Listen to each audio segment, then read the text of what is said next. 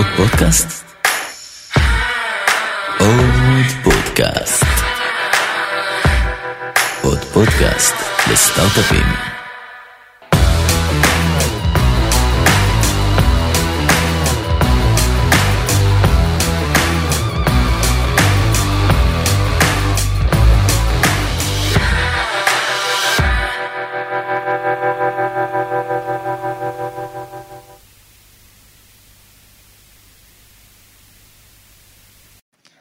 אז ערב טוב לכולם, תודה רבה שבאתם, תודה ליערה שהצטרפה אלינו.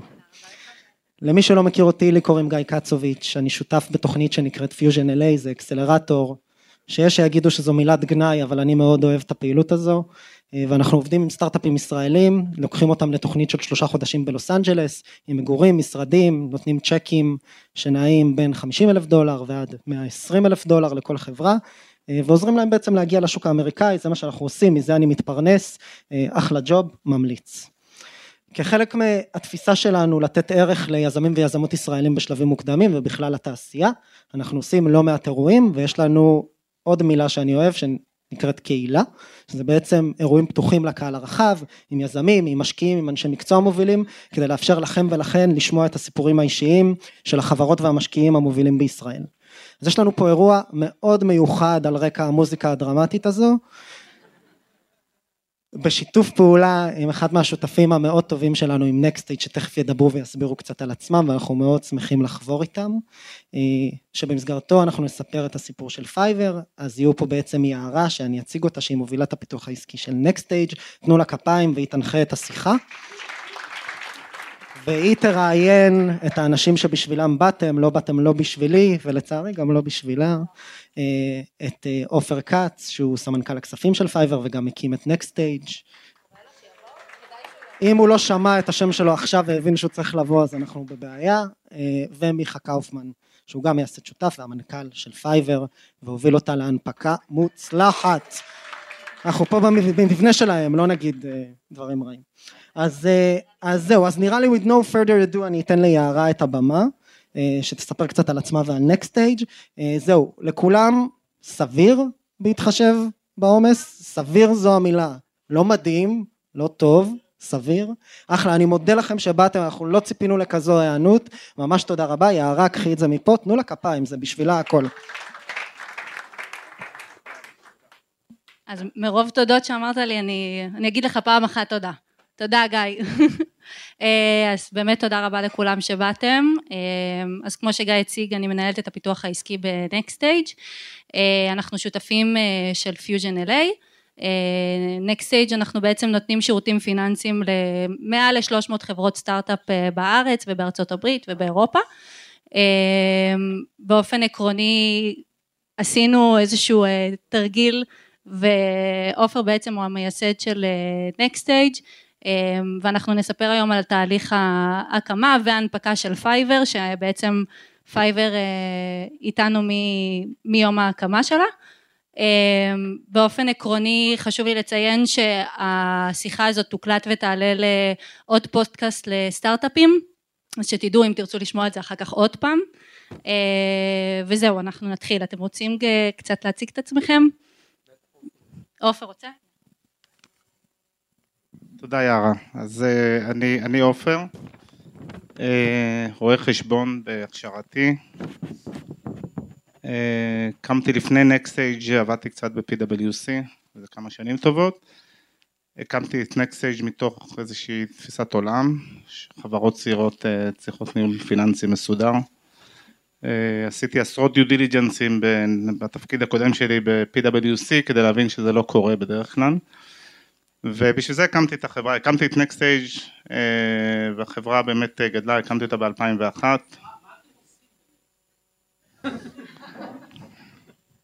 שאלה טובה, שאלה, אני גם 19 שנה אני שואל את עצמי, אנחנו נותנים שירותי ניהול כספים, VP finance, director ה finance, חשבות, הנהלת חשבונות, שכר, למעשה מוציאים את פונקציית הכספים מתוך החברה וזה עובד נהדר עד גודל מסוים, פייבר זו דוגמה קלאסית, אנחנו נדבר עליה אחר כך, אה, אז הקמתי את נקסטייג', זה עבד נהדר, יצא לי לטפל בחברות, אה, הייתי אומר, מטורפות. אה, יש פה איזה מנכ"ל או שניים שאני חושב שראיתי, שעבדתי איתם, יש פה את אסף רפופורט מאדלום, שליוויתי אותו איפשהו מה, ממש מהיום הקמה של החברה ועד המכירה למייקרוסופט. אה, יש עוד אה, כמה חברות כאלה שיצא לי, היה לי את הלקשרי ללוות אותם כמנהל כספים. את פייבר הכרתי ב-2011 וגדלתי כמנהל כספים חיצוני, אה, יחד עם צוות של נקסט שעזר לי כמובן. ולפני שנתיים וחצי שראינו שהחברה יחסית גדולה ועם עתיד, אה, עתיד סביר גם, אה, גם להיות חברה ציבורית, אה, מיכה הציע לי להצטרף כמנהל כספים, עשיתי חושבים כזה מהיר על הגודל ההזדמנות, כאילו מנכ"ל של חברת נקסטייג' 150 עובדים זה נהדר, או להיות מנהל כספים ולעבוד יחד עם מיכה על חברה שקצת יותר גדולה ועם trajectory להיות חברה ציבורית והחלטתי לעשות טוויסט בעלילה שלי לפחות והצטרפתי לפייבר. היה לי ברור שהחברה הולכת, הולכת להיות חברה ענקית. אני מזכיר לכם, אני שמונה שנים בארגון, מכיר כאילו, אני חושב שכל טרנזקציה ו, וברור לי שהעסק עובד, זה רק עניין של זמן וזהו, בשנתיים האחרונות עובד עם מיכה, באמצע הייתה הנפקה, אבל אני חושב שאנחנו רק בהתחלה.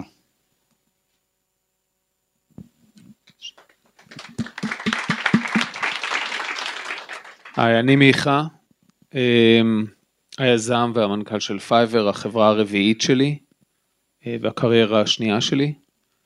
התחלתי את, ה, את הקריירה שלי לפני 20 וכמה שנים טובות, כעורך דין וכלכלן. האמת שהמשרד עורכי דין שלי היה בבית אמות משפט שרואים אותו פה דרך החלון, אז בשבילי, אני ממש רואה את החלון של המשרד שלי. אז זה נחמד בשבילי כי זה סגירת מעגל.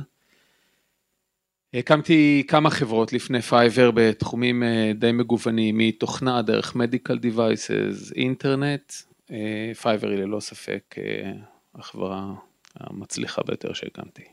זהו, זה אני. אתה יכול לספר קצת איך אתה ועופר הכרתם? היה לכם אה, היסטוריה לפני פייבר. לא? לא. אוקיי, טוב. ואיך הגעתם לעבוד ביחד מבחינת, אה, מעבר לזה שההחלטה הייתה פשוט שעופר יתחיל לעבוד, בפי, לעבוד בפייבר ואיתך? אה, אני חושב שמישהו דחף לי את עופר לגרון. אני חושב שמי ששידך בינינו היה אדם פישר, לא? מבסמר. שהוא גם, אני חושב, גם לקוח שלך. ואני חושב שעבד עם עופר על כמה עסקאות קודם, וכשהחברה הבשילה, היא הייתה מאוד צעירה, אני חושב שהיינו בני פחות משנה, ו...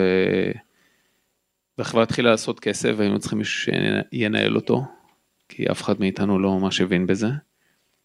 ואדם שהיה בעצם המשקיע VC הראשון, לא המשקיע הראשון, אבל המשקיע VC הראשון שלנו, חיבר אותנו עם עופר, וזה היה, היה מאוד פשוט וקל. ואני חושב שלאורך השנים ש... שעופר ואני עבדנו ביחד, כשהוא היה ב capacity חלקי, אז אני חושב שגם למדנו לאהוב את מה שאנחנו עושים, את, ה... את, ה... את פייבר. וגם התחלנו ליהנות לעבוד ביחד, אז אני חושב שמבחינתי לפחות החיבור היה די ברור, ועופר תמיד היה hard to get. הוא היה, הוא היה CFO של וויקס עד ההנפקה, הוא לא נשאר שם בהנפקה, אז בשבילי זה היה סיגנל שגם לי יהיה קשה להביא אותו, ואני שמח שעשינו את זה. מתי החלטת או הבנת שאתה רוצה לקחת את החברה להנפקה? או החלטתם ביחד? כן, אני חושב שזאת הייתה החלטה, אני אתן גם לעופר להגיד את הצד שלו, אני חושב, בשבילי לפחות זה, זה כן הייתה החלטה משותפת. אני חושב שבאיזשהו שלב כשה... שהחברה הבשילה למקום שגם מבחינת הגודל שלה, זה היה בכלל רלוונטי לחשוב על הנפקה, כי אתה צריך להגיע לאיזשהו threshold מסוים. אמ, אז אני חושב שמה מה שהסתכלנו עליו היה האם אנחנו חושבים שאנחנו מסוגלים לייצר אה, מודל שיהיה מספיק predictable כדי לצאת איתו לשוק. אה, אנשים צריכים לזכור שכשיוצאים מחברה לשוק, כל מה שמעניין את השוק זה היכולת של החברה לעמוד בהתחייבויות שלה. אמ, וגם לעבור אותם. אה, מודל ה beat and raise למי שלא מכיר אותו, אבל בגדול מייצרים איזשהו מודל ו... והחברה צריכה לעמוד בו. עכשיו אם, ה... אם כעסק, אתה עסק שהוא לא פרדיקטיבל, וכל רבעון יוצא משהו אחר, אז עדיף לא לצאת פאבליק, זה לא, זה לא הזמן. ואני חושב שמה שהעסיק אותנו, אולי בשנתיים שלפני ההנפקה, משהו כזה, שנתיים לפני ההנפקה היה לייצר איזושהי דיסציפלינה בתוך החברה, בלי, בלי שיכולנו להגיד לחברה שאנחנו, שאנחנו זוממים לקחת אותה פאבליק. אבל לייצר איזו דיסציפלינה שקודם כל אה, תאפשר לנו להגיע לאיזשהו comfort level שאנחנו מרגישים מספיק בנוח עם זה שהחברה מסוגלת להיות פרדיקטיבל uh, ביזנס. מה זה אומר בעצם ליצור דיסציפלינה ב, ב, בארגון שבאמת אף אחד לא יודע שאתם רוצים לצאת ל, להנפקה? קודם איך כל... איך עושים את זה? כן, אני, אני חושב ש... כשחברה, כשחברה היא חברה פרטית היא שמה לעצמה יעדים, אבל אם אתה עומד ביעדים או לא עומד ביעדים זה לא big deal. אמרת שתעשה 80 אחוז, עשית 40 אחוז, זה עדיין טוב. אין אף אחד שישפוט אותך על זה, המשקיעים הפרטיים שלכם הם בעלי מניות, ה business הולך בסדר בסך הכל. אמ, אז, אז אני חושב שקודם כל עופר אולי יכול להתייחס לזה, אבל הייתה בצד של הכספים בנייה של תשתית מטורפת בשביל אה, להקים איזשהו מודל שאנחנו נרגיש שהוא מודל שהוא מנבא מספיק טוב את הביזנס ואנחנו יכולים להתחייב אליו ולראות שאנחנו מצליחים, מצליחים לעמוד בזה במשך כמה רבעונים. אה, זה הדבר אחד. והדבר השני, ואז אולי אני אתן לך את המיקרופון, שלשנינו היה מאוד מאוד חשוב, היה שאמרנו שהדרך היחידה שלנו לצאת, לקחת את החברה public, זה אם עופר ואני יכולים להרשות לעצמנו לא להתעסק ברבעון הנוכחי. כי אם אתה צריך להתעסק ברבעון הנוכחי, אתה לא, אתה לא צריך להיות חברה public. אה, או, או, ש, או, ש, או שה business שלך מאוד volatile. וברגע שראינו שאנחנו יכולים ביחד לבלות את עיקר הזמן שלנו בלחשוב לפחות שניים שלושה רבעונים קדימה, אמרנו אוקיי, אז זה, זה אומר ששמנו תשתית בתוך החברה שהיא מספיק חזקה, יש הנהלה מאוד חזקה, יש מחלקת כספים מאוד חזקה, יש מחלקת פיתוח מאוד חזקה, מחלקת marketing חזקה, שיודעים להביא את, ה, להביא את הרבעון. מבחינתנו הרבעון עוד לא התחיל והוא גמור, אנחנו חושבים הלאה. אז זה, זה היה בצד שלי. עופר, אתה תמכת בזה מהרגע הראשון? היו ביניכם... אה, אני, אני חושב ש... אה, אני חושב שבהרבה שבתקופה הארוכה שהייתי מנהל כספים של חברות, אה, יצא לי, ואמרתי את זה מקודם, יצא לי להיות שותף לתהליכי M&A כאילו רבים, לא יודע, אני חושב שחמישה עשר. כ-CFO של באמת חברות מעולות. אז uh, השיקול לבוא לפייבר היה מתוך ידיעה שזו לא הולכת, לא הולכת להיות חברה שתירכש, זו הולכת להיות uh, חברה ש... שתהיה חברה ענקית, בדרך היא תעבור כנראה דרך, uh, דרך הנפקה, והפונדמנטל קיימים, זה לא קיים בכל חברה, זאת אומרת המציאות של של אה, מיליוני לקוחות פעילים בצורה קונסיסטנטית ויכולת אה, לדעת מה קורה ברבעון הבא, שנה הבאה. אה, זה לקשרי, זה לא, אז לכן את שואלת מתי, אז אני חושב ש... אני חושב שהרבה אחורה, לא, לא זוכר את ה... לא זוכר בדיוק את הנקודת זמן שבה... שבה... ואני רוצה רגע להוסיף לדברים שמיכה אמר מקודם על ה... על הדיסציפלין, אז אני חושב שאחד הדברים שידענו שצריך לקרות זה ש... שהארגון צריך לעבוד כארגון אה, ארגון חזק גם, ב, גם בהיעדר הנוכחות של מיכה ולפעמים גם אנוכי כי יש הרבה נסיעות ויש הרבה פגישות בכל מיני, מיני חורים בעולם ואני חושב שזה גם משהו ש, שנבנה פה, ולא יודע, קומפלימנטים לנועה שנמצאת פה, ול, ולגלי ולגיל ולהילה, יש פה צוות הנהלה אה, מאוד מסודר, זה גם חלק מהאבולוציה של ארגון, ש, שיודע להתנהל גם, גם, אה, גם בסוג של ואקום, שמיכה אחר עסוק שבועיים ואין לי מי לדבר. אז אני חושב שכל ה... זה חלק מדיסציפלין של ארגון שהוא לא פועל מהיום למחר, לא, לא פועל, לא... החלטות לא מתקבלות אד uh, הוק ולכל אחד ברור מה הוא צריך לעשות uh, הרבה חודשים קדימה. ואנשים מספיק חזקים כדי להוציא את זה לפועל uh, בלי תנודתיות, לא בתפוקה ולא ב... uh, לא בגיוס עובדים uh, לא בפעילות ה marketing, בשום, בשום פרמטר של העסק.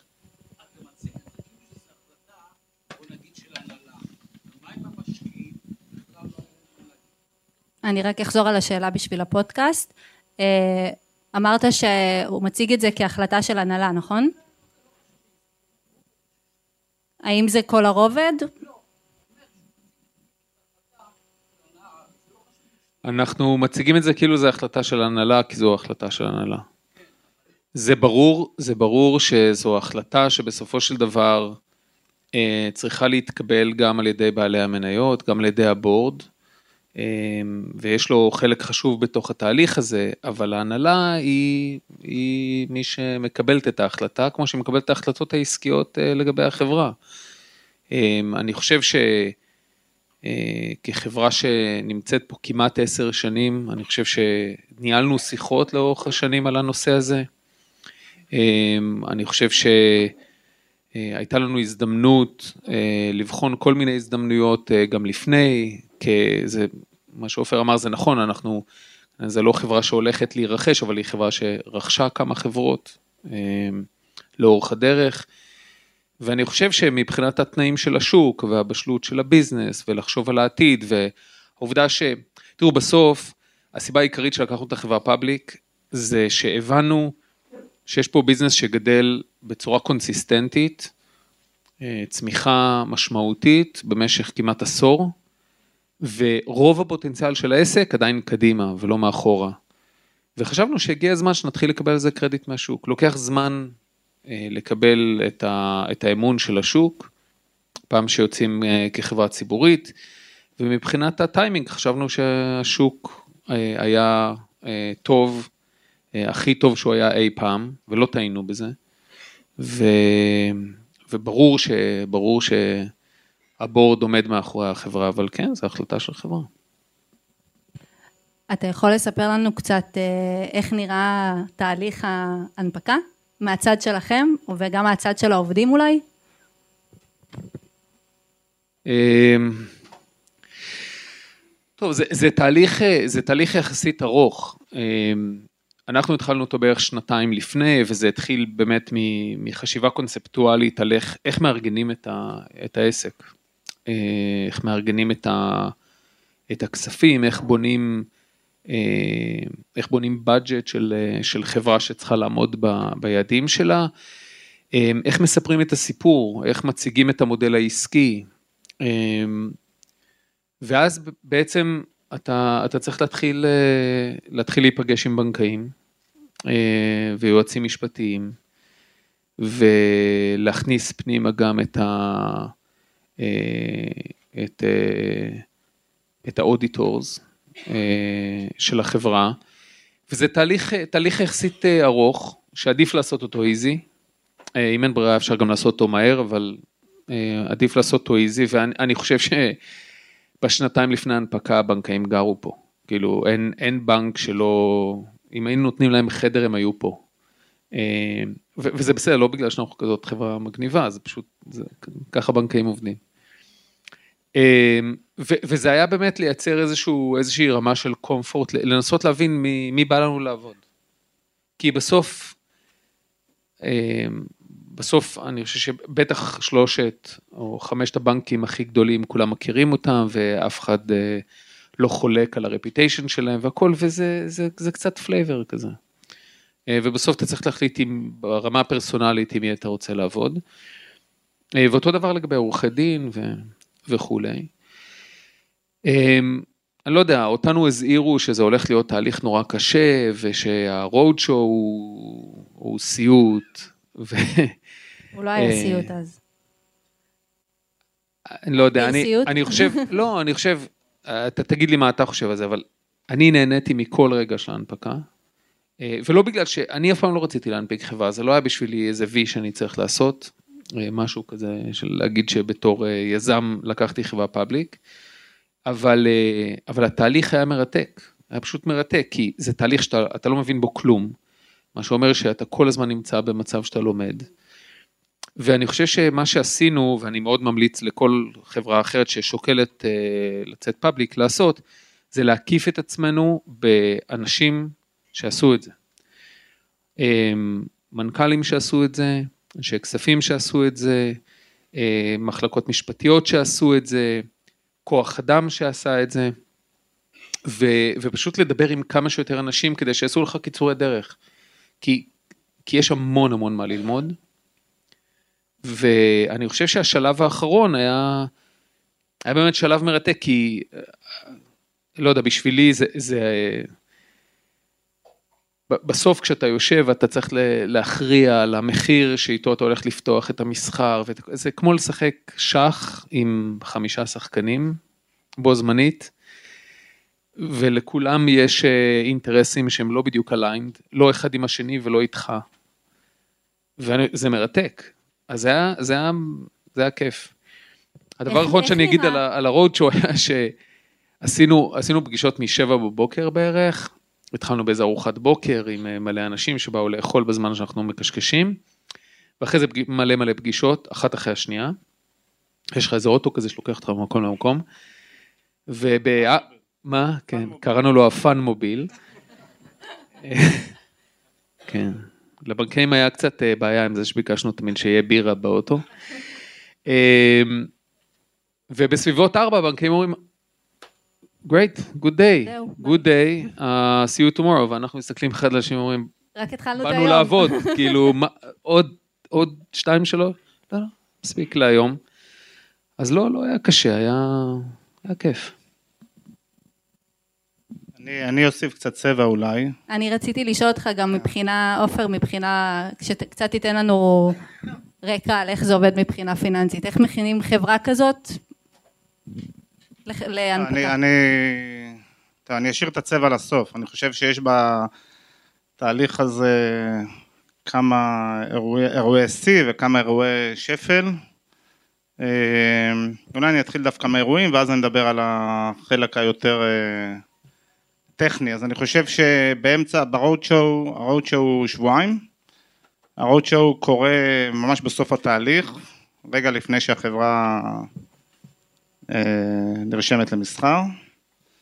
זה בערך עשרה ימי עבודה, שכל יום, לא יודע, עשר פגישות, בין שמונה לעשר פגישות, חלק מהפגישות הן אה, פגישות one on one, אה, וחלק מהפגישות הן אה, פגישות אה, over lunch, over breakfast, שאנחנו יושבים ומבדרים אנשים ש... שאוכלים, אה, שאוכלים תרנגולת, ו... ו... ובאחת ה... אחת הפג... ו... אז, זה הרוד שואו, בסדר? הרוד שואו הוא שבועיים אינטנסיביים שבאמת פגישות, ספר את הסיפור, כאילו... המזל שלי שהחלק שלי הוא קטן, כאילו מיכה צריך לחזור על החלק העיקרי והוא מספר את זה, הוא מספר את זה ב... כאילו בלי, בלי להתעייף, לא יודע איך, אבל אז זה הרוד שואו, לפני הרוד שואו, זה חודשיים לפני הרוד שואו יש אה, תהליך כזה שנקרא NDR, שזה אותו דבר אבל קצר, עם קצת פחות פגישות, ובאמצע יש Taste the Water, שזה אותו דבר, אבל כאילו בינוני, שכל ה... שזה אותו דבר, כאילו יש בנקאים שלוקחים אותנו, אנחנו ככה מובלים באוטו מ... מעיר לעיר, או.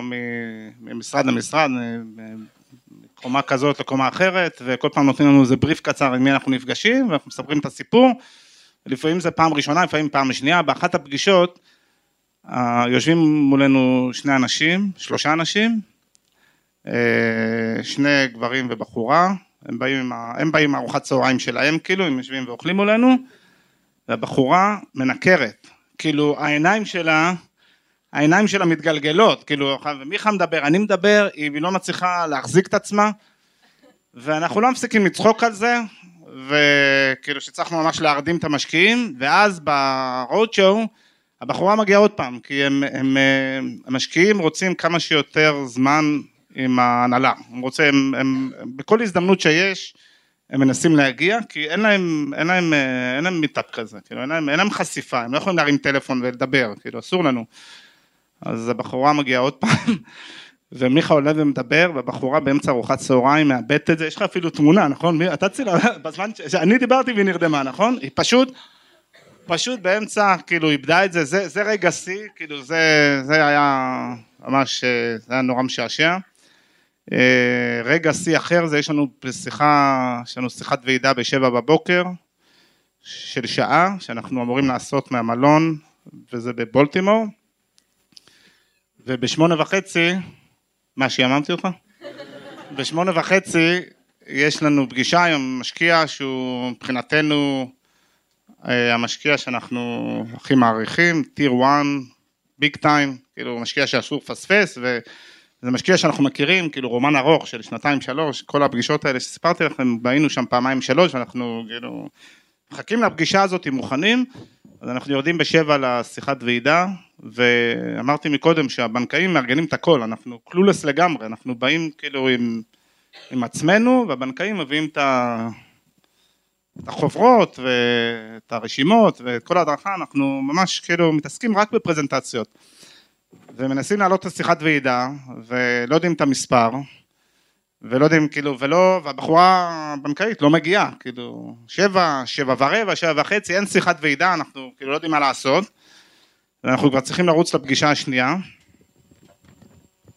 אה, ואנחנו יורדים, לה, יורדים לאוטו ואין, הבחורה לא מגיעה, ואנחנו מנסים, מיכה מתחיל לדאוג, כאילו אולי קרה לה משהו, אולי, לא יודע, מישהו עשה לה, לא יודע, כאילו, לא יודע, מנסים לחשוב איפה נעלמה, בכל אופן זה הרבה אחריות, אנחנו מגיעים לפגישה הכי חשובה, גם קצת מודאגים, כי זו בחורה שמלווה אותנו כבר איזה שבוע, זה לא מישהי שהצטרפה יום לפני, ובסך הכל בסדר, וגם אין לנו את החוברות, אנחנו באים לפגישה כאילו שאנחנו אמורים להביא, אתה יודע, בחוברות מסודרות, מודפסות יפה, וזה אמור להיות uh, שיחה מודרכת, שבסופו של דבר אותו משקיע זה הפגישה האחרונה, או שהוא כאילו שם הזמנה ומשתתף בהנפקה או שלא.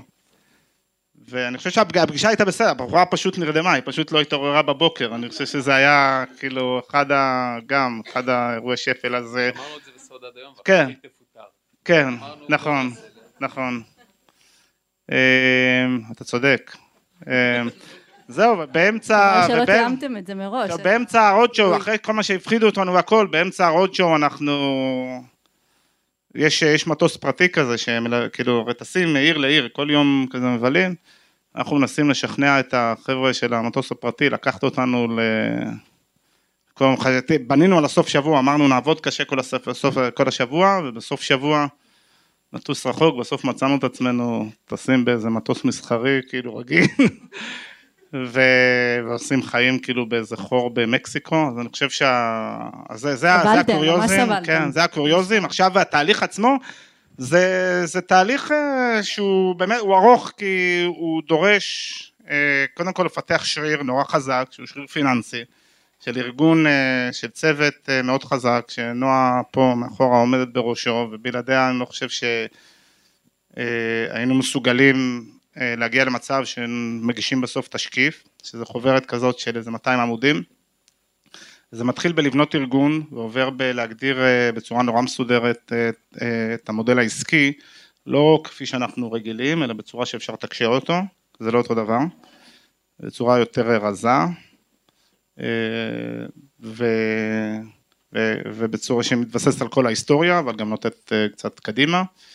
אה, ויש את הדיאלוג הזה עם המשקיעים שצריך לבחור, כאילו מיכה אמר, הם, הם באמת עולים לרגל, הם באים וחוזרים וזה נורא נחמד, אבל בסוף צריך להחליט עם מי אתה רוצה לעבוד, וזה גם אה, תהליך כאילו נחמד או לא, אבל אה, זה חלק מהתהליך, ואז נכנסים לתקופה שבה מתחילים לעשות education, education למשקיעים, סליחה, education לבנקאים בצורה מסודרת, נקרא kick-off meeting, ברגע שעושים kick-off meeting, זה קרה אצלנו בדצמבר שנה שעברה, אז למעשה נכנסים, זה כבר מדרון חלקלק, שבו הבנקאים מנהלים את התהליך, עד אותו רגע הכל כזה לא ברור מבחינת לוחות זמנים, kick-off meeting למעשה, בגלל זה קוראים לו ככה, הוא תחילתו של תהליך נורא מסודר, נורא ברור, שמאות חברות עברו אותו, ויש בו מעט מאוד ניואנסים, זה אומר שכבר יש בנקאים, זה אומר שכבר יש עורכי דין, זה אומר שהרואה חשבון כבר בתמונה.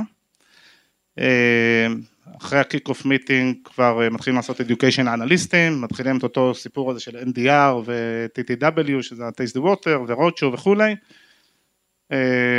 וזה בסוף מתכנס, כאילו לא, לא המצאנו את הגלגל, אמר מיכה ואני כאילו רק חוזר על מה שהוא אמר, שיש אנשים, יש בנקאים שעשו את זה עשרות פעמים, ורואי חשבון ועורכי דין, ויש לנו עטופים במספיק אנשים עם ניסיון, אז התהליך הזה הוא, והחברה היא בריאה, זאת אומרת חברה שהיא לא בריאה זה יכול להיות אסון, אבל החברה לא הפסיקה לעבוד ליום בתהליך ההנפקה ולא נחלשה, לשמחתנו אפילו התחזקה, אז ככה שהתהליך הוא תהליך אה, גיוס כסף מסודר, אני חושב ש...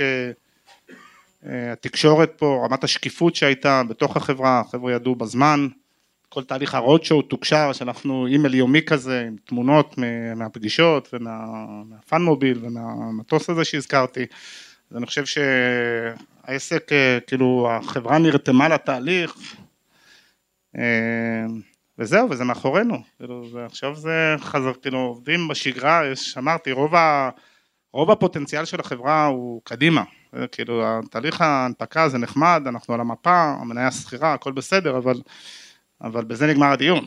כאילו, היומיום פה הוא יומיום של עשייה, הוא לא... תכף נגיע ליום שאחרי, אבל לפני זה, אמ, אני רוצה שכל אחד מכם ייתן לי איזשהו משהו כזה שהייתם משנים בתהליך.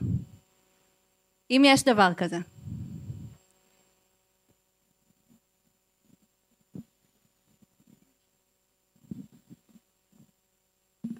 לא יודע, אני, אני לא רוצה לצייר פה תמונה שזה היה תהליך מושלם, אבל, אה, אבל אני חושב ש...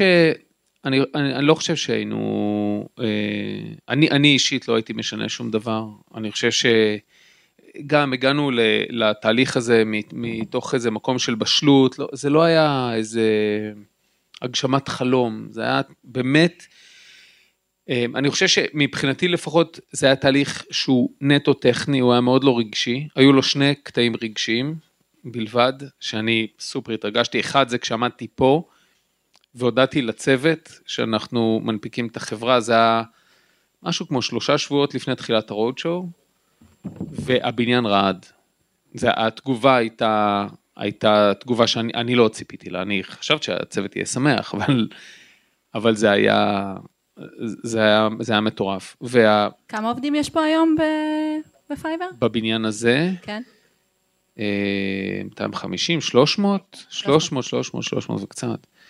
אה, אז, אה, אז זה היה הפעם הראשונה, הפעם השנייה הייתה בהנפקה עצמה. אה, ממש כשפתחנו את המסחר, למי שלא יודע, אז לנו היה מאוד מאוד חשוב לשים את ה community של פייבר, את ה seller ים וה buyer ים שלנו במרכז, והם אלה שפתחו את המסחר בעצם, לא אנחנו. הם אלה שעמדו על המרפסת וצלצלו בפעמון ובעצם פתחו את המסחר, זה, זה היה משהו ש... ברמה הסימבולית היה מאוד מאוד חשוב, אבל, אה, אבל אני, אני הבאתי אה, את, את אה, אשתי ואת שני הילדים לשם, וזה היה איזה רגע של, היה רגע מאוד מאוד מרגש.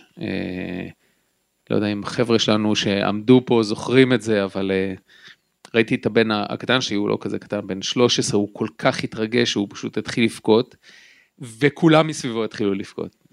הוא פשוט אז אלה היו שני רגעים אה, מאוד מרגשים. השאר היה, היה די טכני, היה פשוט עבודה, צריך לעשות את זה ו...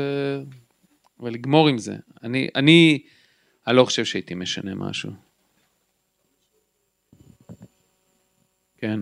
מי היו מי? סליחה. החתמים, מי היו החתמים שלנו?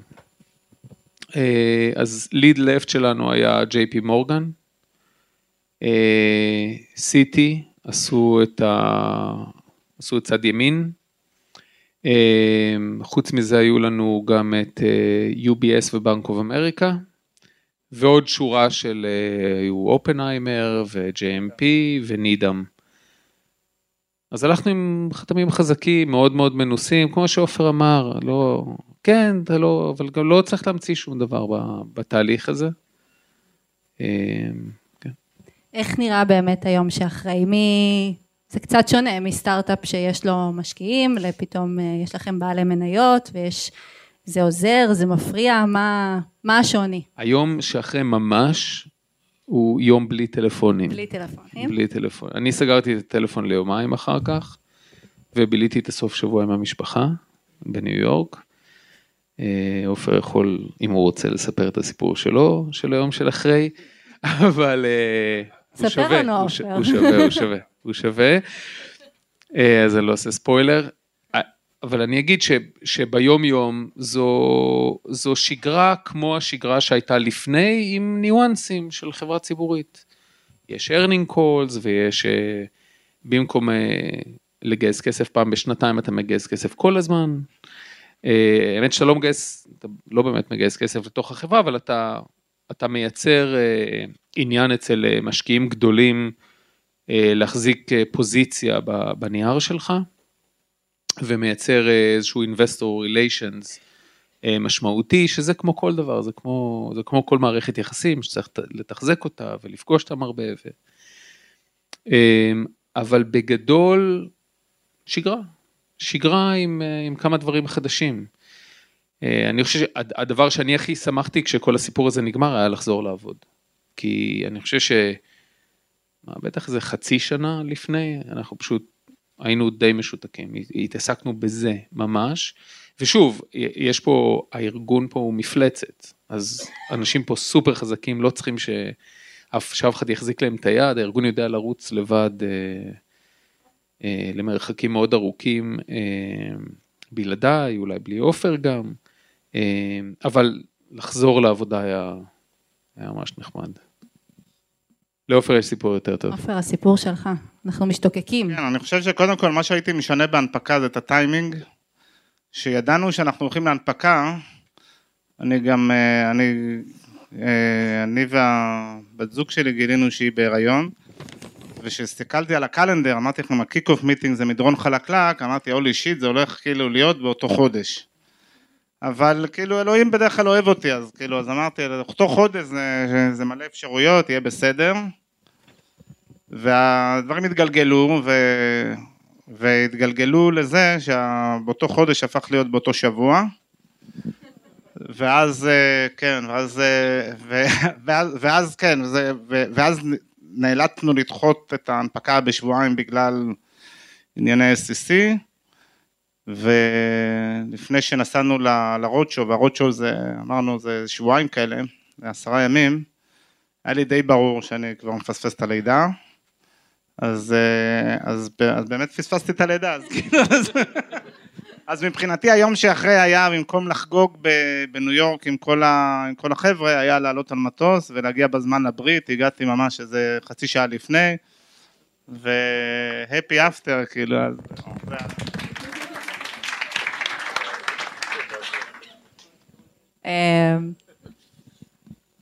אוקיי, מהזווית שלך, אנחנו- ידעתי את זה, אבל זה כאילו, לשמוע את זה שוב, זה ואני עוד לפני לידה, אז בכלל.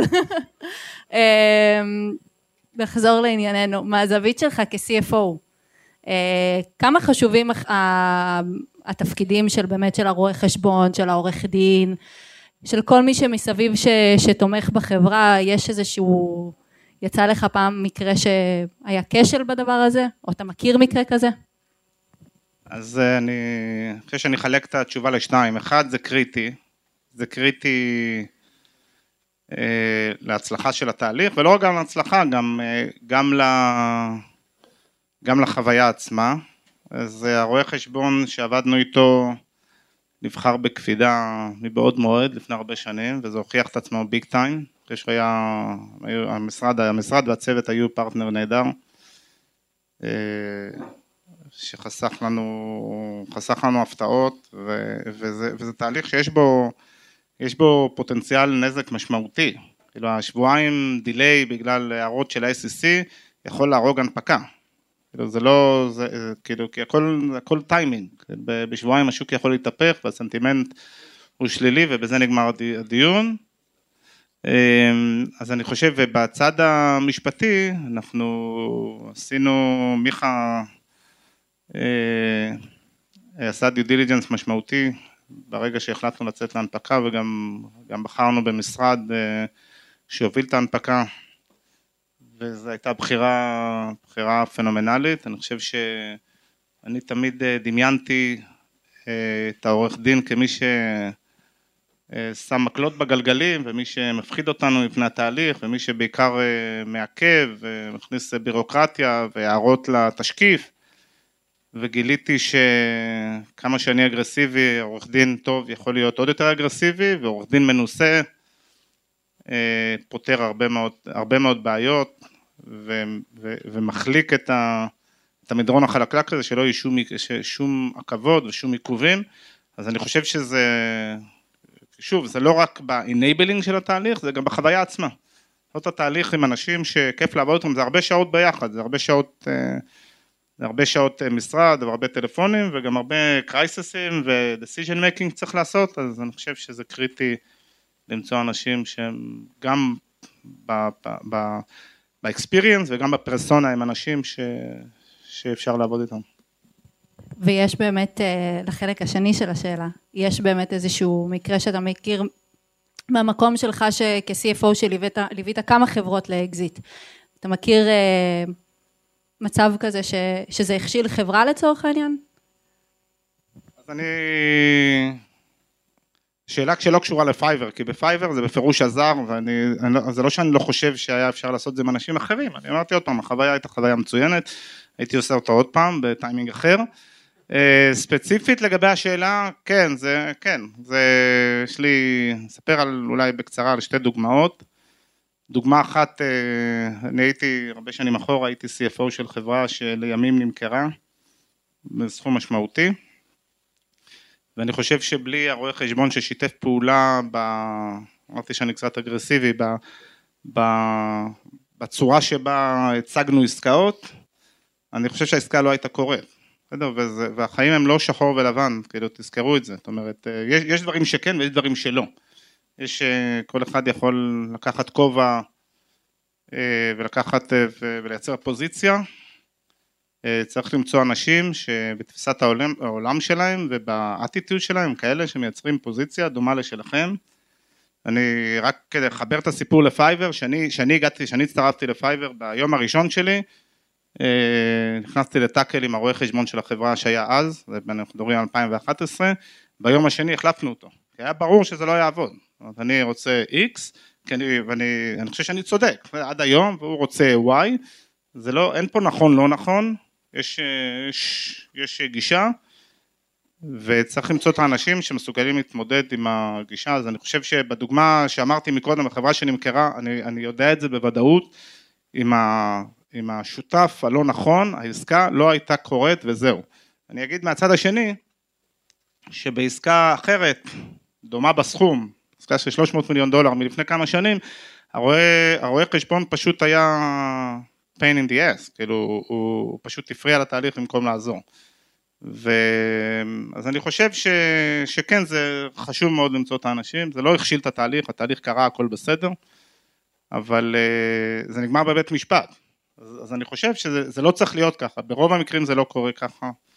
אני חושב שיש אנשים שיותר מתאימים לעבוד בחברות מהסוג שלנו, ו, ולא קל למצוא אותם, הם, אפשר בקלות להגיע אליהם. יש אנשים שלא מתאימים ולא צריך לקחת, לא צריך לקחת אה, ריזיקה. אה, גם אם זה עולה קצת כסף בהתחלה, זה שווה את זה ביג טיים. תודה. אה, מיכה, איך נראה בעיניך עתיד עולם העבודה? שבעצם פייבר מנסה, מנסה לשנות את חלקו. כן, זה נכון, צריך, צריך לזכור עם אה, כל הכבוד לפייבר שאנחנו חלק מתהליך שהוא הרבה יותר גדול מאיתנו והוא היה קורה איתנו ובלעדינו. אה, שוק העבודה עבר בעצם איזשהו שינוי מאוד משמעותי שה...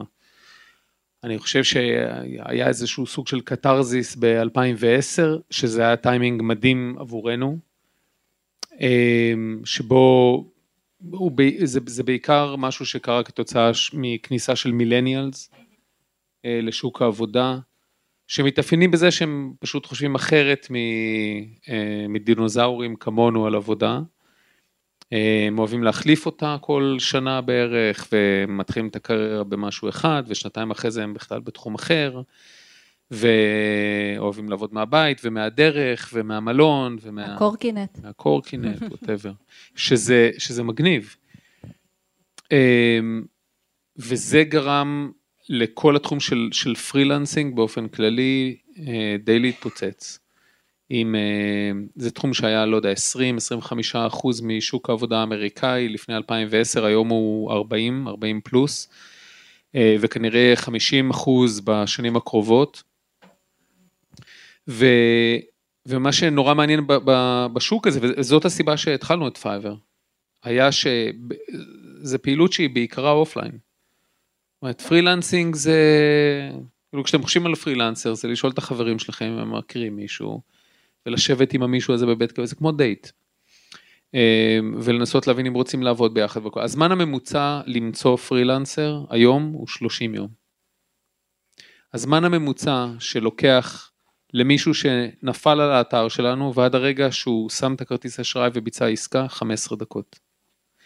אז זה מה שפייבר עשתה, היא הורידה 30 דקות ל-15 דקות, והיא עשתה את זה בדרך מאוד מאוד יעילה, 30 יום ל-15 דקות. ו, וזו בעצם המהפכה שאנחנו רצינו לעשות בתוך מהפכה הרבה יותר גדולה שקורית. עכשיו מה יקרה עם שוק העבודה בשנים הקרובות? אני חושב שיש הרבה דברים שקשה מאוד לדעת. מה שבטוח זה שאוטומציה תיכנס לתוך התהליך, AI ייכנס לתוך התהליך. אני חושב ש... אתם יודעים, אני, אני, אני חושב על סבא שלי. אם אבא שלי היה בא לסבא שלי והיה אומר לו, תשמע, אני אעבוד באיזשהו מקום שאני יושב על שולחן, לשולחן יש איזה משהו מלבני כזה עם כל מיני קוביות כאלה שאפשר ללחוץ ואיזה מסע, וזאת תהיה העבודה שלי. הוא היה צוחק, בצדק, כי ה- היכולת לדמיין קדימה היא, היא, היא מן הסתם אה, מוגבלת מאוד. אני חושב שמה ש... מה שאוטומציה, מה שיעשו זה שהם פשוט ישנו את, ה... את, את תחומי העיסוק שלנו, הם לא, י... הם לא ייתרו את האדם, הם יהיו קומפלימנטריים, הם יחליפו הרבה מהעבודה הרפיטטיב שאנשים עושים היום, ו... ואני חושב שייתנו יותר במה למה שיצורים אה, ביולוגיים יש להם עדיין שלמחשבים אין, וזה קריאיטיביות והבנה אנושית. אה, ואינטואיציה ו, ורגש. גם, גם את זה הם יעשו, אבל לזה ייקח אה, עוד קצת יותר זמן. אז אני חושב שזה מרכיב אה, אחד שיהיה בשוק העבודה. אני חושב שהרבה מהפעילות של ה offline שהיום היא, אני לא יודע בדיוק כמה, 95% מפעילות ה freelancing היא offline בערך, תהיה הרבה יותר גדולה. לקח ל e-commerce שניים וחצי עשורים להגיע ל double digit באחוזים. כאילו כולם חושבים ש e-commerce זה הכל, זה לא. אה, e-commerce עד היום הוא חלק מאוד מאוד קטן מפעילות ה commerce, ועדיין הוא מפרנס חברות כמו אמזון ואליבאבא ואי-ביי ואצי ועוד אה, אלפי חברות אחרות. אז אני חושב שזה יקרה גם בתחום שלנו ו, ו, ובגלל זה אנחנו פה. אנחנו פה כי אנחנו מאמינים שהחברה יכולה להיות אה, מובילה של השוק או אחת החברות שמובילות. זה שוק שיש לו את הפוטנציאל, הוא שוק עצום. אז יש לו את הפוטנציאל גם לייצר כמה מפלצות, אמ, אבל מה שמעניין אותנו זה אנחנו, והדרך המאוד מיוחדת אה, שיש לפייבר אה, לטפל בשוק הזה. אמ, זהו, זה, זה איך שאני רואה את זה. אמ, תודה. אנחנו נפתח קצת את ה... את ה... בעצם את הדיון לשאלות עם מישהו.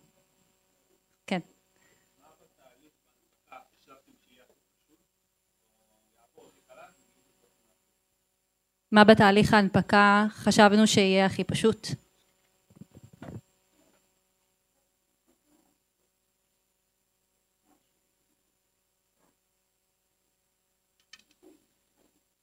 שאלה טובה, שאלה ממש טובה. אני לא חושב שחשבנו שמשהו בתהליך הזה יהיה מאוד פשוט, כי, כי הוא תהליך שבאמת אה, יש לו הרבה מורכבויות. אה, אני חושב שיש הרבה דברים שבגלל שאתה עושה אותם פעם ראשונה, אתה לא מסוגל לדמיין את הקומפלקסיטי, למשל, אה, עופר דיבר על, על זה שאתם יודעים, חברות, חברות ישראליות מגישות F1 ולא S1, כי אנחנו foreign issuer, אה, שזה המסמך שאיתו בעצם אתה, אתה מכריז על זה שיש לך כוונות לצאת פאבליק, הוא קונפידנציאל בתקופה הראשונה, וזה זה, זה ספר, ספר, ספר על החברה, שכולל הכל.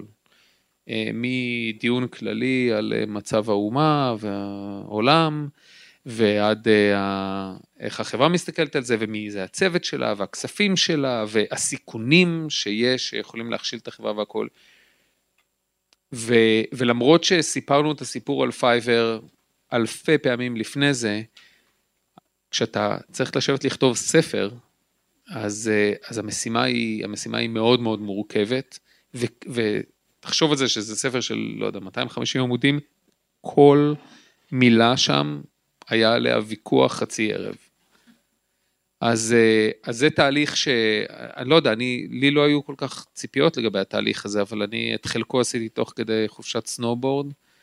קיבלתי טיוטות ובהפוגות בין הגלישות ישבתי ומרקרתי כל מיני, זה, הוא, הוא נמשך, הוא היה תהליך ארוך. יש תמיד כל מיני בלת"מים מול, אה, מול רשות ניירות ערך, כל מיני דברים שהם לא מבינים ואתה צריך להסביר להם, ודברים שנראים כמו סוף העולם ובסוף נפתרים בקלות. אני לא יודע, לא, לא יודע, יש הפוך, יש דברים שחשבנו שיהיו קשים ובסוף היו קלים, כמו הרודשו למשל. Uh, הבנקאים חשבו שאנחנו מטורפים, שעזבנו באמצע בסוף שבוע למקסיקו ללכת לצלול במערות, ו...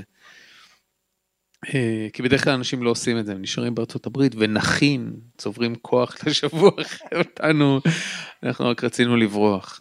Uh, הייתה שם עוד שאלה? כן.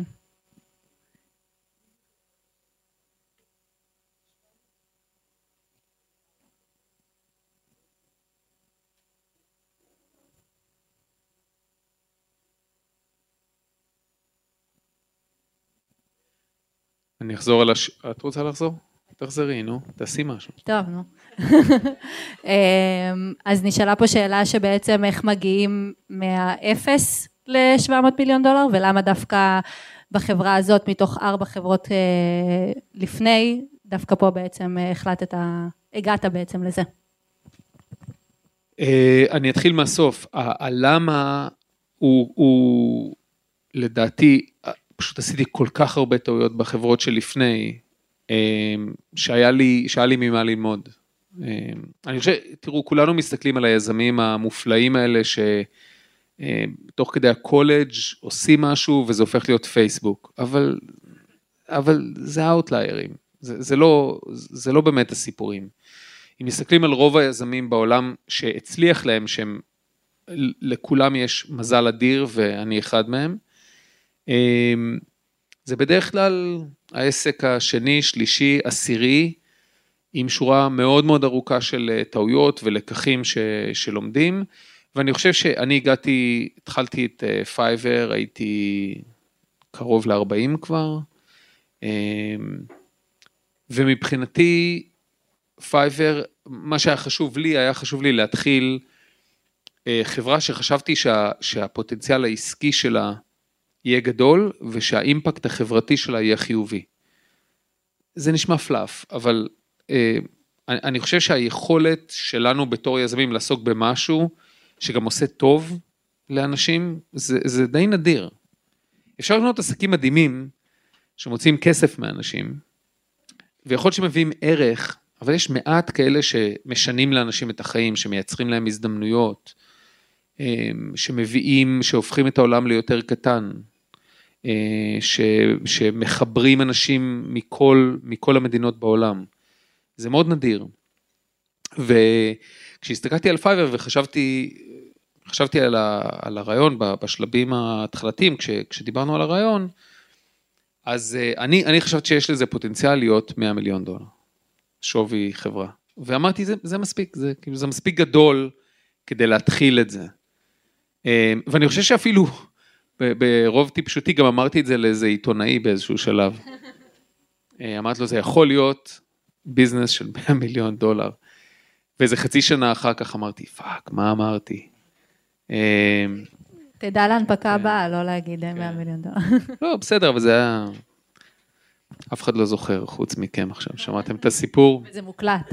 וזה מוקלט וזה בסדר, זה גם הכתבה אפשר למצוא אותה באינטרנט, אז זה לא נורא. אבל אה, אני חושב, לשאלה של האפס ל... הדרך, קודם כל, לי הייתה איזושהי תזה עסקית שפייבר נפלה לתוכה. והתזה, והיא תזה פשוטה להפליא, והיא אומרת, אתה יכול או לעשות, או להמציא שוק, ואז אתה משלם מחיר מאוד מאוד גדול ב market education, penetration, כל הסיפור הזה של, של להתחיל שוק שלא קיים, והרבה חברות הצליחו לעשות את זה, אבל אה, עוד יותר חברות נכשלו. או אה, ללכת בכיוון שאני הלכתי, שזה אומר, תמצא שוק שהוא מאוד מאוד מאוד גדול, ושהוא מאוד לא יעיל, ושהוא מלא friction, מלא, מלא נקודות חיכוך. ואם יש לך סיכוי לפתור את השוק הזה באמצעים טכנולוגיים, להשתמש בתוכנה כדי לפתור את ה-inefficiency, את ה friction, אז יש לך סיכוי לבנות business גדול. מה שאמרתי עכשיו, הרגע תיארתי את אמזון, את Airbnb, את אובר. תחשבו על זה, אובר לא המציאה את המוניות, ואמזון לא המציאה את המסחר, ו-Airbnb לא המציאה hosting, בסדר? אבל כל אחד מהם לקח שוק שהיה שוק מאוד מאוד גדול, ומאוד לא משוכלל, ומאוד old fashion, ומלא friction, ו inefficiency, באמצעות תוכנה פתרו את זה. ו, ולמעשה זאת הייתה התזה. והאפס, הדרך להתחיל באפס בעיניי, היא דווקא להתחיל בסוף. אה, לא ב-700, כי 700 זה לא הסוף. אה, אגב, אני לא יודע למה מ-0 ל-700, באיזשהו רגע נגענו במיליארד נקודה שלוש. אה, בסדר, נחזור לשם. נחזור לשם, נעבור את זה, הכל יהיה בסדר, אבל מה שאני מתכוון זה שהדרך שלי להתחיל לבנות את, ה, את המוצר הייתה לנסות לדמיין מה פייבר צריכה להיות חמש או עשר שנים קדימה. לנסות לדמיין עם הדמיון הכי פרוע שאפשר למה אנחנו יכולים לגדול. אז בוא, בוא ניקח כדי לעשות את זה מאוד פשוט, אמרתי עשר שנים היום אנחנו האמזון של שירותים דיגיטליים. אנחנו ה-Everything Store for Digital Services. אז זה, זה סוף הסיפור. אז עכשיו איך, איך כותבים את הספר? והטכניקה שלי הייתה לכתוב את הספר אחורה. אז אם אני יודע איך נגמר, בוא נקרא לזה הספר הראשון, כרך א', אז עכשיו הרעיון הוא לבנות את הסיפור אחורה, ולנסות להבין איזה דברים צריך לפרק מהעלילה, כי אין להם עוד מקום בדף הראשון. אז יש כל מיני גיבורים ונבלים שמגיעים בפרק 9, 10, 6, הם לא רלוונטיים, צריך להוציא אותם. וצריך לזקק את הכל לדבר הראשוני הזה שמייצג את הדף הראשון של הספר הזה. וכולנו יודעים הרי מה התפקיד של הדף הראשון בכל ספר, נכון? דפדף לדף השני. וזה מה שאתה צריך לעשות, זאת אומרת הרעיון היה לייצר, לייצר מספיק עניין בשוק כדי שאנשים ימשיכו לדפדף, ואנחנו נוכל להמשיך לכתוב את הספר לאורך הזמן. זאת הייתה הטכניקה. כל אחד יש לו את הטכניקה שלו וזה בסדר, אבל אפשר לדבר על minimum viable product וכל הדברים האלה, בסדר, זה דברים ש, שכולם מכירים, וזה מה שהייתה פייבר בהתחלה. שאלה, כן. האם בחנתם אפשרות להנפיק בבורסה אחרת, או שישר זה היה ניו יורק? ושאלה נוספת זה לגבי שער דולר, איך מתמודדים עם שער דולר כל כך נמוך? אז השאלה הייתה האם בחרתם אה, להנפיק בבורסה אחרת? אז ה- התשובה היא שהסתכלנו על בורסה אחרת, אבל גם הבורסה השנייה הייתה נסדק בניו יורק, לכן ה- התשובה היא כן, אבל, אבל לא, לא חשבנו על, אה, על מקום אחר. ואני חושב שרוב השוק שלנו, וזה נתון שאנחנו אה, משתפים אותו, את כלל הציבור, אז לי בעיה להגיד אותו, רוב השוק שלנו מבחינת הדימנד הוא אמריקאי, אה, ולכן הנייטיב שלנו אה, לפעול זה בסביבה האמריקאית, אנחנו אמנם חברה גלובלית, אבל עדיין הרוב הוא, הרוב הוא אמריקאי. אני חושב שהשאלה השאלה השנייה, שער הדולר, אז אני חושב שאני יכול לתת לנועה להרחיב איך אנחנו עושים הגנות, אבל אנחנו מתמודדים עם זה במכשירים פיננסיים אה, מקובלים, כדי להוריד את הסיכון לטווח ארוך. כן, שם.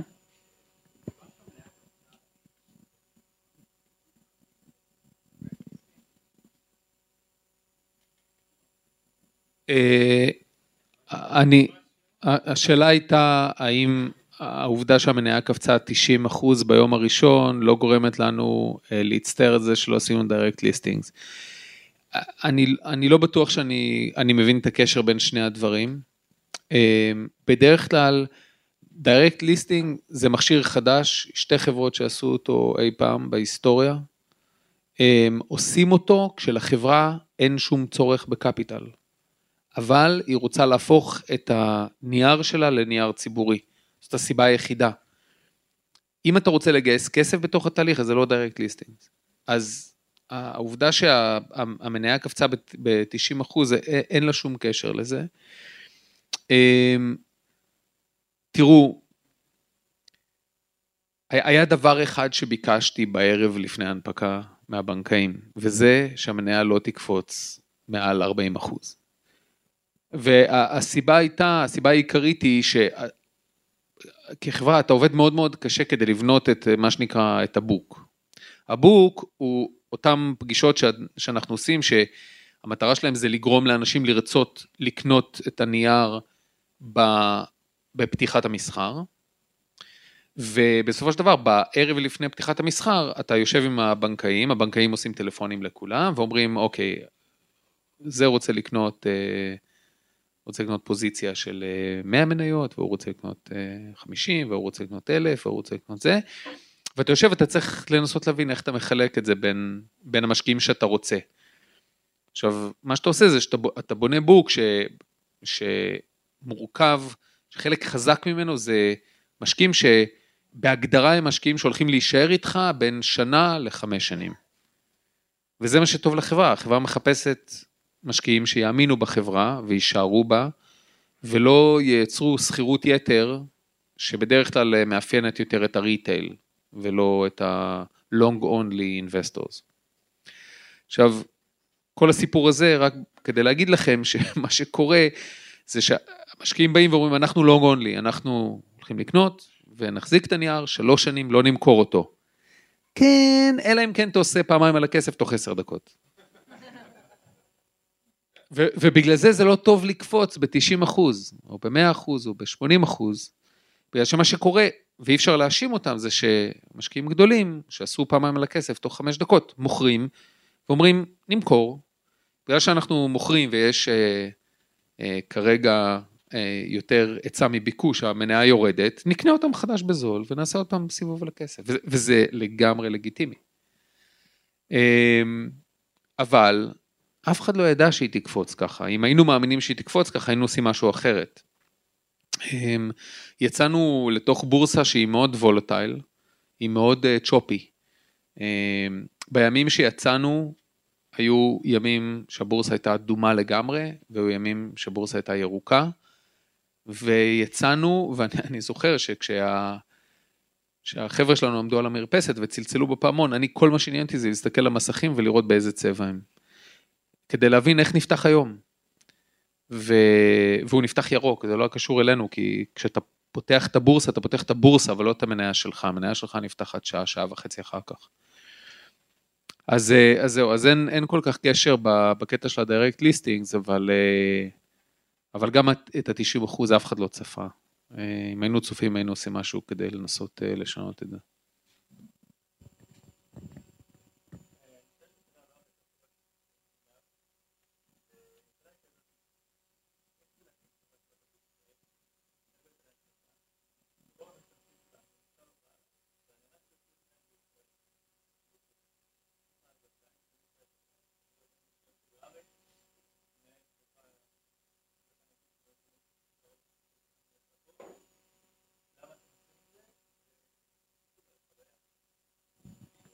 אני מקווה שאני אזכור את כל השאלה, אבל אה, אה, בעצם מה שהוא שאל זה איך זה לבנות חברת סטארט-אפ אה, שכל המשתמשים שלה והלקוחות שלה הם בעצם אה, מעבר לים.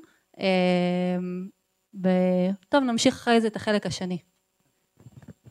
אמ, אני לא יודע, אני, אני, אני מניח שעופר חולק איתי את, ה, את התחושה הזאת.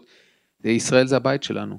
אמ, אנחנו פה ורצינו לבנות את פייבר אה, מכאן. אף פעם לא חשבנו על פייבר כחברה ישראלית באמת, אמ, אבל גם לא חשבנו עליה כחברה אמריקאית, חשבנו עליה כחברה גלובלית. אמ, ו- ובאמת היום אנחנו, אנחנו פועלים מהרבה מאוד מדינות בעולם שיש לנו בהם משרדים, וכמו הקומיוניטי שלנו שהוא מאוד מגוון והוא מגיע מ-160 מדינות, אז ככה גם אנשי הצוות שלנו מגיעים מהרבה מאוד מדינות בעולם. ה-headquarters של החברה הוא פה, ההנהלה של החברה יושבת פה, ואני חושב שאנחנו לא החברה הראשונה שעשתה את זה, אבל אני שמח שעשינו את זה. אני, אישית אני מעדיף, אני מעדיף לפרנס משפחות ישראליות. אה, ואם חייבים לשלם מס אז עדיף לשלם אותו בארץ, כי תאורטית הוא איכשהו חוזר אלינו. אה, בצורת שירותים תאורטית. ת- תאורטית מאוד.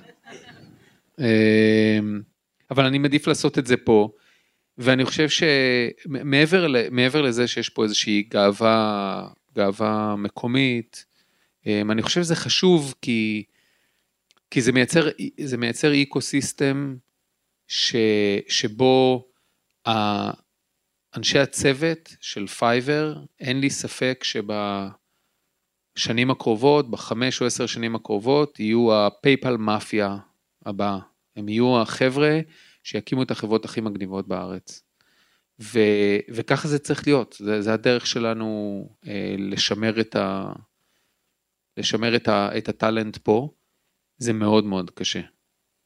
אה, המלחמה על טאלנט היא מאוד קשה, העובדה שהשקל מאוד חזק היא מאוד קשה לחברות שעוסקות בייצוא. יש הרבה דברים שלא לא פועלים לטובתנו, אה, אבל אני, אני שמח שעשינו את זה, ואני שמח שיותר ויותר חברות עושות את זה, וחושבות גדול ובינלאומי, ולהנפיק בחו"ל, ועדיין להמשיך לעשות זה מהארץ.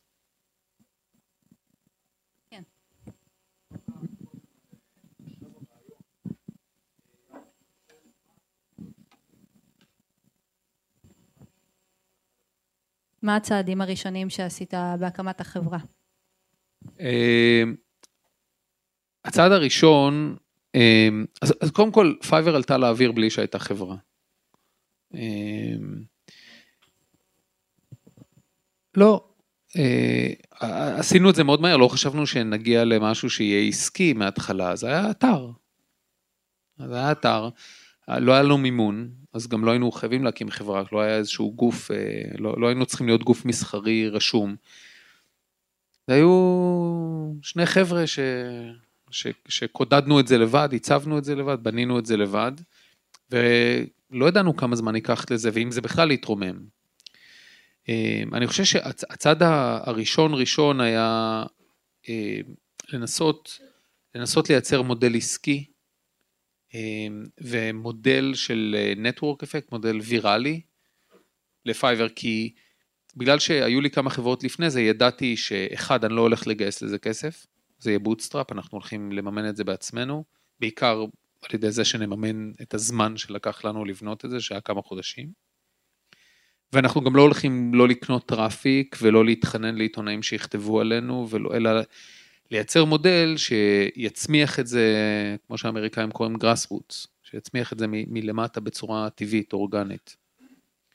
והיה חשוב לוודא שיכול להיות פה מודל עסקי. עכשיו, אנחנו יצאנו עם מודל עסקי שהיה בהתחלה, למי שזוכר, היו עסקאות רק בחמישה דולר. עכשיו, כשיצאנו בתחילת 2010, או כשעבדנו על הרעיון בסוף 2009, לא היו micro transactions באינטרנט. היום זה נשמע ברור, App Store, אתה משלם 99 סנט, לא היה את זה. לא היה את זה, לא יכולת לשלם פחות מ-9 דולר או משהו כזה אונליין. אז מה שעשינו זה, זה קודם כל רצינו לוודא שאפשר לעשות פה מודל עסקי על micro transactions והמזל שלנו היה שפייפל בדיוק השיקה מוצר, הוא היה בבטא סגורה ואיכשהו הצלחתי להשתחל אליו ולהתחיל לעבוד ולבנות איזשהו מודל עסקי כי בלי המודל העסקי לא היה כלום. אמ, ובכלל הסיפור של פייבר והמודל עבר מלא איטרציות ואני חושב ש... אם, אם הייתי בא אליכם ומספר לכם על זה לפני עשר שנים, הייתם אומרים לי שזה רעיון מפגר.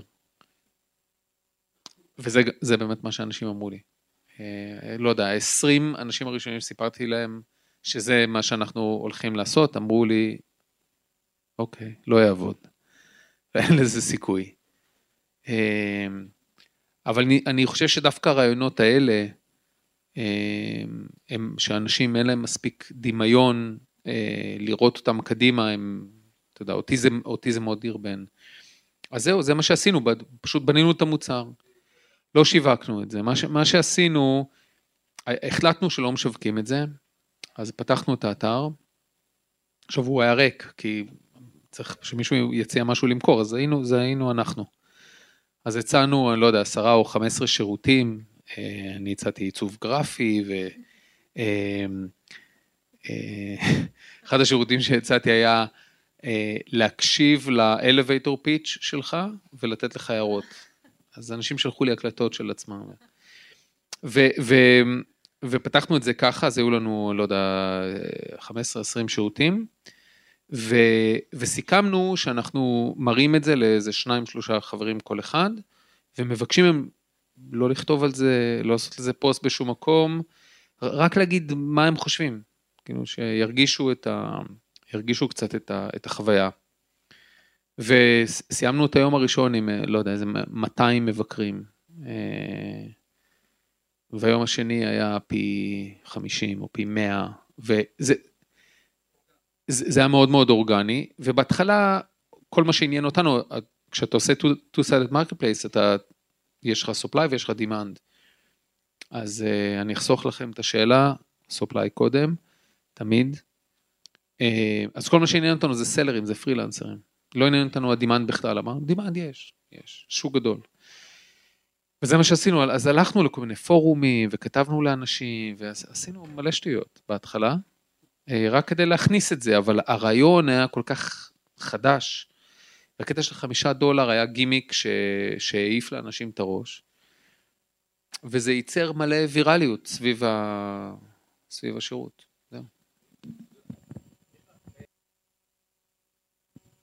אז השאלה היא בעצם, אה, בתור אבא לילדים בדור ה-Z, איך אתה רואה אותם אה, מתקדמים בדור הזה קדימה? אני חושב שלילדים של היום יש, יש מלא יתרונות שלנו לא היו. יש להם, הנגישות של המידע היא, היא מטורפת. אני, אני זוכר כשאני התחלתי בתור יזם לפני כמעט 20 שנה, לא היה ספר על יזמות. אני לא מדבר אונליין, לא, ספר לא היה.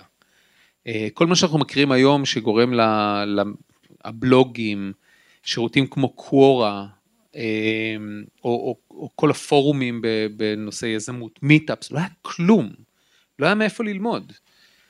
שמע, היום אני, אני רואה, יש לנו הרבה עובדים בחברה שהם אה, בני 20 וכלום, 22, הם מפלצות.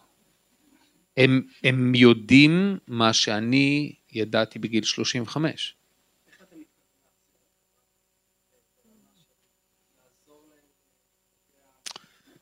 תראה, קודם כל, זה מאוד חשוב לי. קודם כל, היכולת של פייבר כפלטפורמה לתת הזדמנויות לאנשים ולהפוך את העולם לעולם יותר קטן, היא התרומה הראשונה והעיקרית שלנו אמ, לתעשייה הזאת. העובדה שגרפיקאי בתל אביב מקבל access מיידי ללקוחות מטוקיו ומניו יורק ומטורונטו ומגרמניה, עם משהו שלא היה קודם. קודם הם היו צריכים לשווק את עצמם פיזית לאנשים ש... או לחברות שנמצאות בסביבה שלהם. אז אני חושב שפה יש שינוי אדיר. מעבר לזה, מה שאנחנו מנסים לעשות, ועשינו את זה דרך מוצרים ששחררנו, אחד מהם זה Fiverr Learn, שזה e-learning platform, לפרילנסרים שעוזרת להם לקחת קורסים מתקדמים אה, בתחומי העיסוק שלהם, להפוך להיות יותר מקצוענים, והיופי הוא שאנחנו גם כאלה שלוקחים את הקורסים האלה ועוברים את המבחנים שלהם בהצלחה, גם אה, מקבלים יותר, יותר ביזנס, כי עבורנו זה, זה, זה סיגנל לקואליטי. אז, אה, אז ה, היכולת לייצר את ההזדמנויות האלה היא, היא הדבר העיקרי ש, שמעסיק אותנו, אבל גם ה-well-being שלהם חשוב לנו, ובגלל זה אנחנו חשבנו על עצמנו כקהילה מהיום הראשון, ולא עוד marketplace שיש לו כל מיני user, יוזרים, זו מילה שבפייבר לא משתמשים בה בכלל.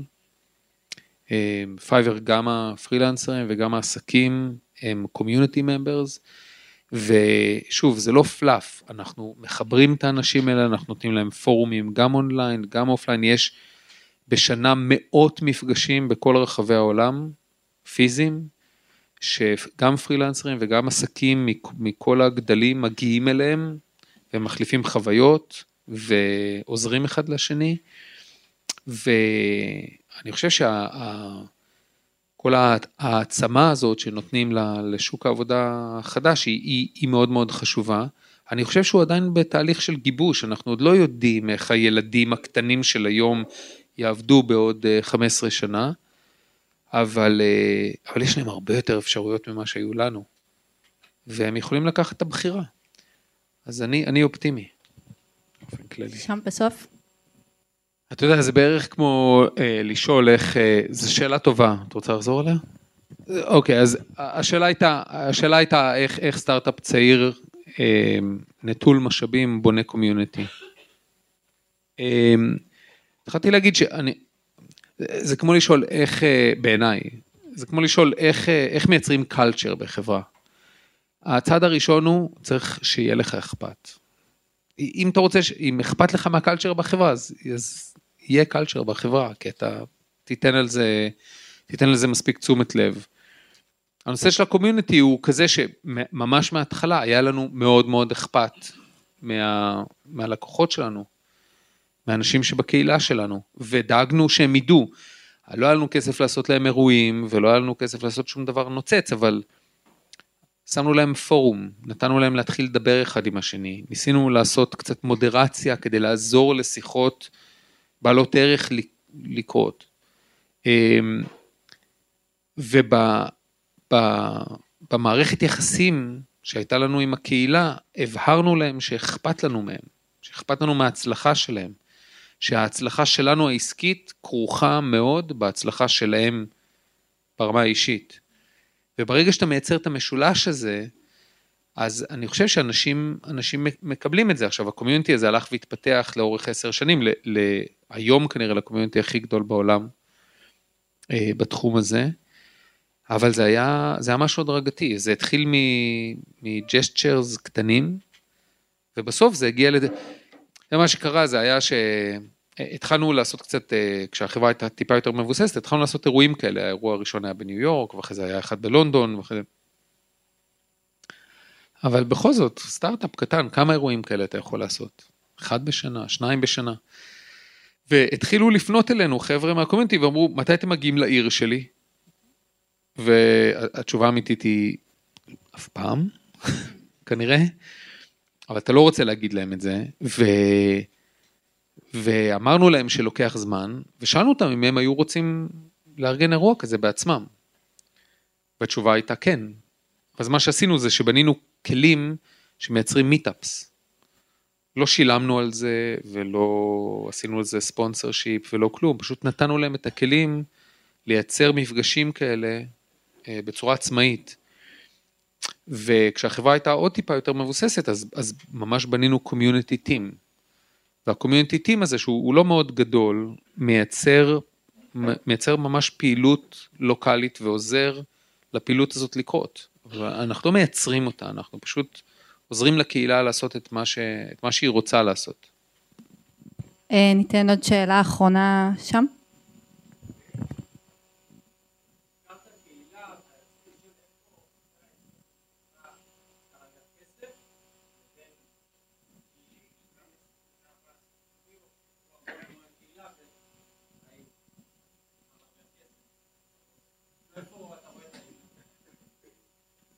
Yeah. אני חושב שהאיזון הזה, השאלה הייתה איפה אנחנו רואים את האיזון בין חברה שמטפחת קהילה לבין חברה שצריכה להרוויח כסף. אני חושב השאלה הזאת היא שאלה שנוגעת בכל דבר שאנחנו עושים. אה, חברה שרוצה לעשות אה, innovation ולהשקיע בפיתוח וכולי, אבל גם צריכה להרוויח כסף. וחברה שרוצה להעסיק עובדים בישראל שעולים לא מעט והדולר חרא, אבל... ורוצה להרוויח כסף, אז השאלה הזאת היא שאלה לצערי שנמצאת על שולחני, ואני אגיד שהבלנס הוא בסקייל. זאת אומרת, אה, אם- זה עניין של גודל, ואני חושב שעניין של גודל ועניין של החלטות אה, נכונות או פעילויות שהן נורא או מאוד מאוד אפק- אפקטיביות. אה, יכולנו להקים ארגון נורא גדול שמשקיע בקהילה ומחלק כסף לקהילה ו... אה, ובחרנו בדרך הרבה יותר אפקטיבית של לתת אה, כלים לקהילה, אה, ליצור קשר בין החברים ולנהל את זה ממקום, ממקום נורא גבוה שהוא גם מאוד יעיל. אז אני חושב ש... וצריך גם לזכור שהקשר בין הקהילה, זה לא שאנחנו רק משקיעים בקהילה, הקהילה, הזו, הקהילה הזאת בסוף מפרנסת אותנו. זאת אומרת, בסוף בלי הקהילה הזאת של הפרילנסר, גם לנו אין, אין, אין מקום עבודה. אז יש פה הדדיות, וזה לא רק, זה לא, זה לא השקעה שיורדת לטמיון, זה השקעה שמשתלמת בטווח הבינוני, גם בטווח הקצר, בטווח הבינוני ובטח בטווח הארוך. אני חושב ששם, אבל, אבל שוב, אותו, אותו דיון אה, אנחנו עושים כמעט עם כל אה, סעיף אה, הוצאה שיש לנו פה בחברה. אה, ספציפית לגבי קהילה, אני חושב שזה זה עובד מצוין לטובתנו, ותחשבו על פרילנסר שצריך לשבת אה, בבית לבד ולטפל בלקוחות, אני חושב שפרילנסר בהגדרה מחפשים קומיוניטי ומחפשים to share, אין להם, אין להם ישיבות עבודה. אנשים שיושבים אה, מכנסיים קצרים בבית ומקליטים את עצמם, יושבים ועושים דיזיין או מתרגמים. אני חושב שיש בהיגיון הזה ספציפית, ההשקעה בקהילה היא, אני חושב, מאוד חשובה, גם בשביל להעשיר את האוכלוסייה, גם בשביל להגדיל את הלויאלטי, לתת להם, אה, לתת להם אה, משפחה או חברה שאין להם. אני חושב שזה חלק מהרציונל שלנו להשקיע בקומיוניטי. אמ, טוב, בואו ניתן עוד שאלה אחרונה וזהו. אחרי זה אנחנו נישאר פה קצת אה, לדברים... אה,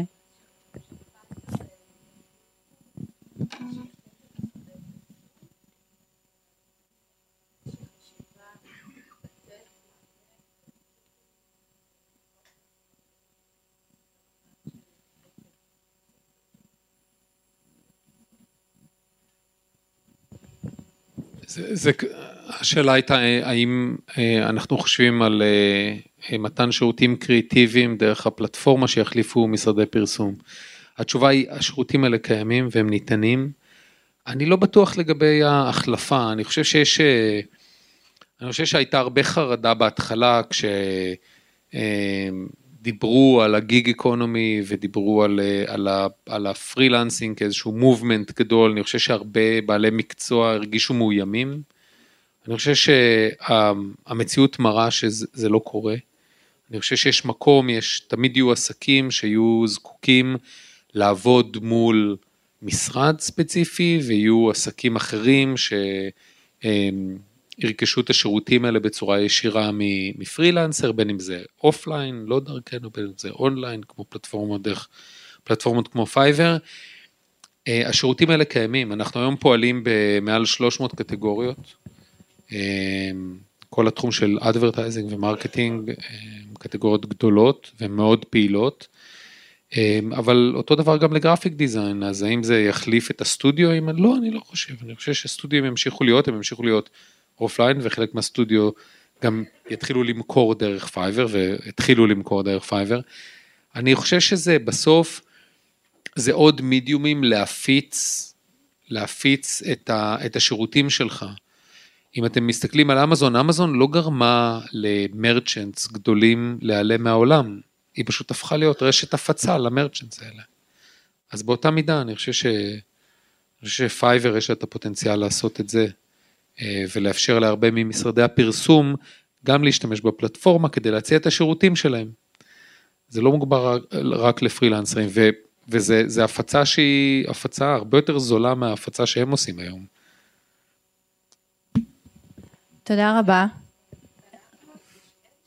התשובה היא לא. קשה לנו לסרב לך.